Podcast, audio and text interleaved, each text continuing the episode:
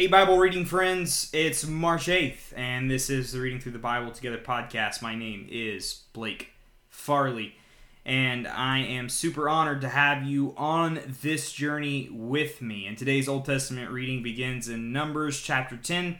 It's going to end in Numbers chapter eleven, verse twenty-three. Let's jump in. Numbers chapter ten, beginning at verse one, as always, out of the New Living Translation. Now, the Lord said to Moses, "Make two trumpets of hammered silver for calling the community to assemble and for signaling the breaking of camp. When both trumpets are blown, everyone must gather before you at the entrance of the tabernacle. But if only one trumpet is blown, then only the leaders, the heads of the clans of Israel, must present themselves to you. Then you must sound the signal to move on. The tribes camped on the east side of the tabernacle must break camp and move forward. When you sound the signal a second time, the tribes camped on the south will follow. You must sound short blasts as the signal for moving on. But when you call the people to an assembly, blow the trumpets with a different signal. Only the priest, Aaron's descendants, are allowed to blow the trumpets. This is a permanent law for you, to be observed from generation to generation. When you arrive in your own land and go to war against your enemies who attack you, sound the alarm with the trumpets. Then the Lord your God will remember you and rescue you from your enemies. Blow the trumpets in times of gladness too, sounding them at your annual festivals and at the beginning of each month, and blow the trumpets over your burnt offerings and peace offerings. The trumpets will remind your God of his covenant with you. I am the Lord your God. In the second year of after Israel's departure from Egypt, on the twentieth day of the second month, the cloud lifted from the tabernacle of the covenant. So the Israelites set out from the wilderness of Sinai and traveled on from place to place until the cloud stopped in the wilderness of Paran. When the people set out for the first time, following the instructions the Lord had given through Moses, Judah's troops led the way. They marched behind their banner, and their leader was Nahshon, son of Amminadab. They were joined by the troops of the tribe of Issachar, led by Nethanel, son of Zur, and the tri- troops of the tribe of Zebulun, led by Eliab, son of Helon. Then the tabernacle was taken down, and the Gershonites and the Merarite divisions of the Levites were next in line of march, carrying the tabernacle with them. Reuben's troops went next, marching behind their banner. Their leader was Elizur, son of Shadur. They were joined by the troops of the tribe of Simeon, led by Shelumiel, son of Zurishaddai, and the troops of the tribe of Gad, led by Eliasaph, son of Deuel. Next came the Kohathite division of the Levites, carrying the sacred objects from the tabernacle before they arrived at the next camp. The tabernacle would already be set up at its new location. Ephraim's troops went next, marching behind their banner. Their leader was Eliashaph, son of Amminadab. They were joined by the troops of the tribe of Manasseh, led by Gamaliel, son of Pedazur, and the troops of the tribe of Benjamin, led by Adiar, son of Gideon. Dan's troops went last, marching behind their banner and serving as the rear guard for all the tribal camps. Their leader was Ahizar, son of Amishadad. They were joined by the troops of the tribe of Asher, led by Pagiel, son of Orchran, and the troops of the tribe of Naphtali, led by Ahrian, son of Enan. This was the order in which the Israelites marched division by division. One day Moses said to his brother-in-law Hobab, son of Reuel the Midianite, "We are on our way to the place the Lord promised us, for he said, 'I will give it to you.' Come with us, and we will treat you well, for the Lord has promised wonderful blessings for Israel." But Hobab replied, "No, I will not go. I must return to my own land and family." "Please don't leave, leave us," Moses pleaded. "You know the places in the wilderness where we should camp. Come be our guide. If you do, we'll share with you all the blessings the Lord gives us." They marched for three days after leaving the mountain of the Lord, with the ark of the Lord's covenant moving ahead of them to show them where to stop and rest. As they moved on each day, the cloud of the Lord hovered over them, and whenever the ark set out, Moses would shout, "Arise, O Lord, and let your enemies be scattered. Let them flee before you." And when the ark was set down, he would say, "Return, O Lord, to the countless thousands of Israel." Moving into chapter eleven, verse one. Soon the people began to complain about their hardship, and the Lord heard everything they said. Then the Lord's anger blazed against them, and he sent a fire to rage among them, and he destroyed some of the people in the outskirts of the camp. Then the people screamed to Moses for help, and when he prayed to the Lord, the fire stopped. After that, the area was known as Taberah, which means the place of burning, because fire from the Lord had burned among them there. Then the foreign rabble who were traveling with the Israelites began to crave the good things of Egypt, and the people of Israel also began to complain. "Oh, for some meat," they exclaimed. "We remember the fish we used to eat for free in Egypt." "Yeah, but do you guys remember that you were slaves?" "Do you remember the labor?" "No, we just remember the fish." Continuing on, verse five. And we had all the cucumbers, and melons, and leeks, and onions, and garlic we wanted. But now our appetites are gone.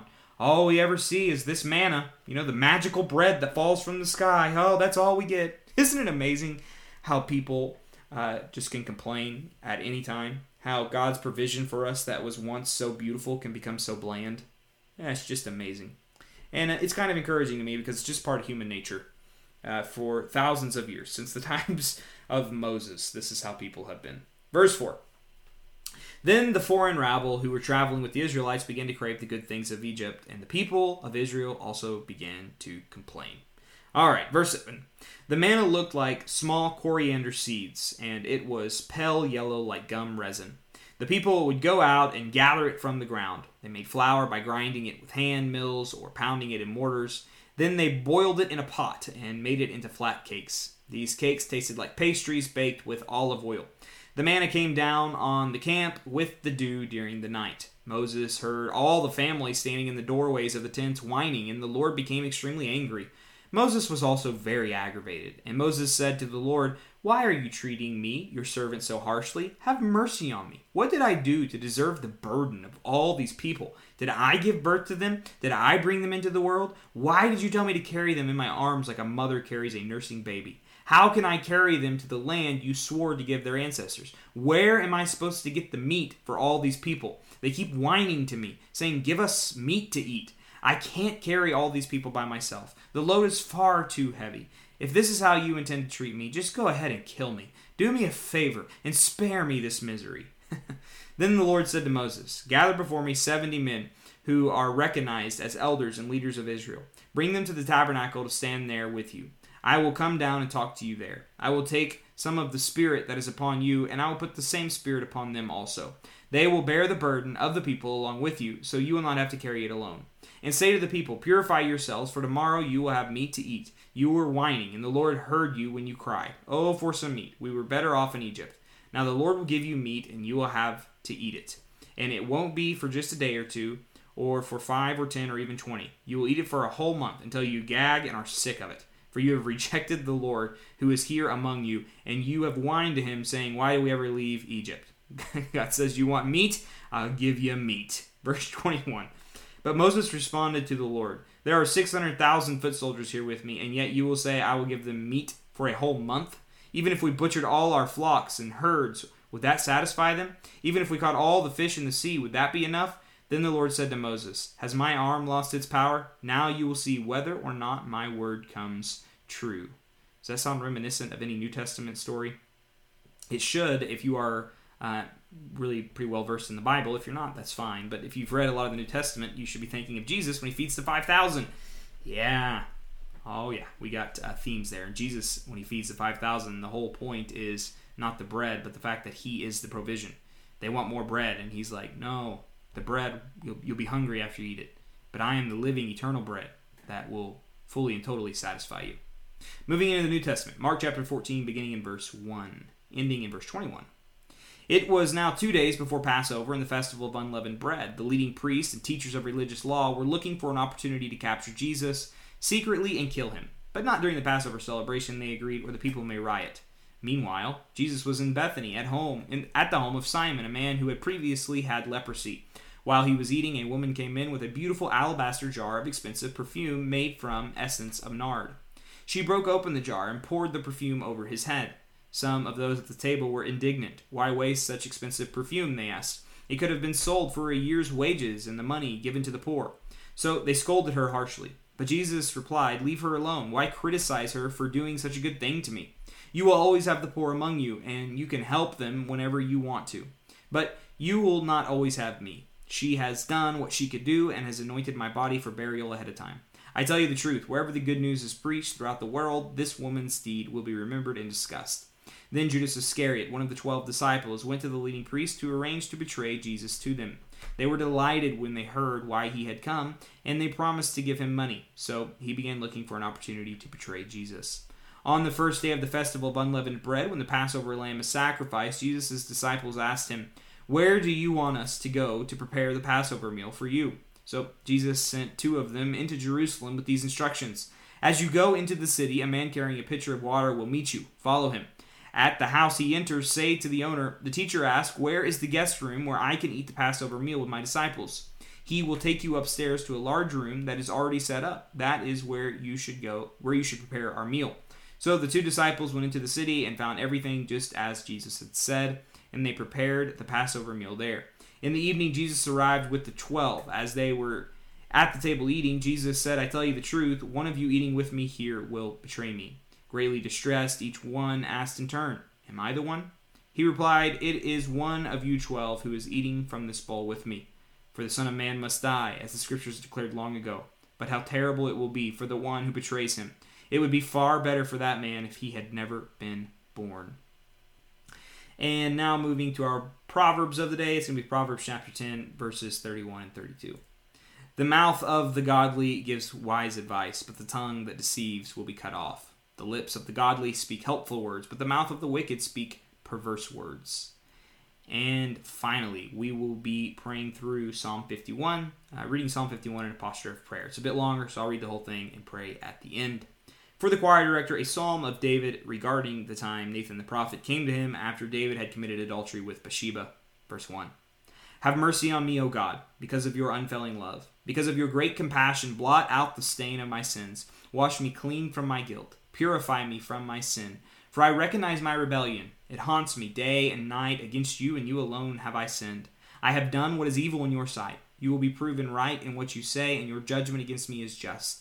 For I was born a sinner, yes, from the moment my mother conceived me, but you desire honestly from the womb, teaching me wisdom even there. Purify me from my sins, and I will be clean. Wash me, and I will be whiter than snow. Oh, give me back my joy again. You have broken me. Now let me rejoice. Don't keep looking at my sins. Remove the stain of my guilt. Create in me a clean heart, O God. Renew a loyal spirit within me. Do not banish me from your presence, and don't take your Holy Spirit from me.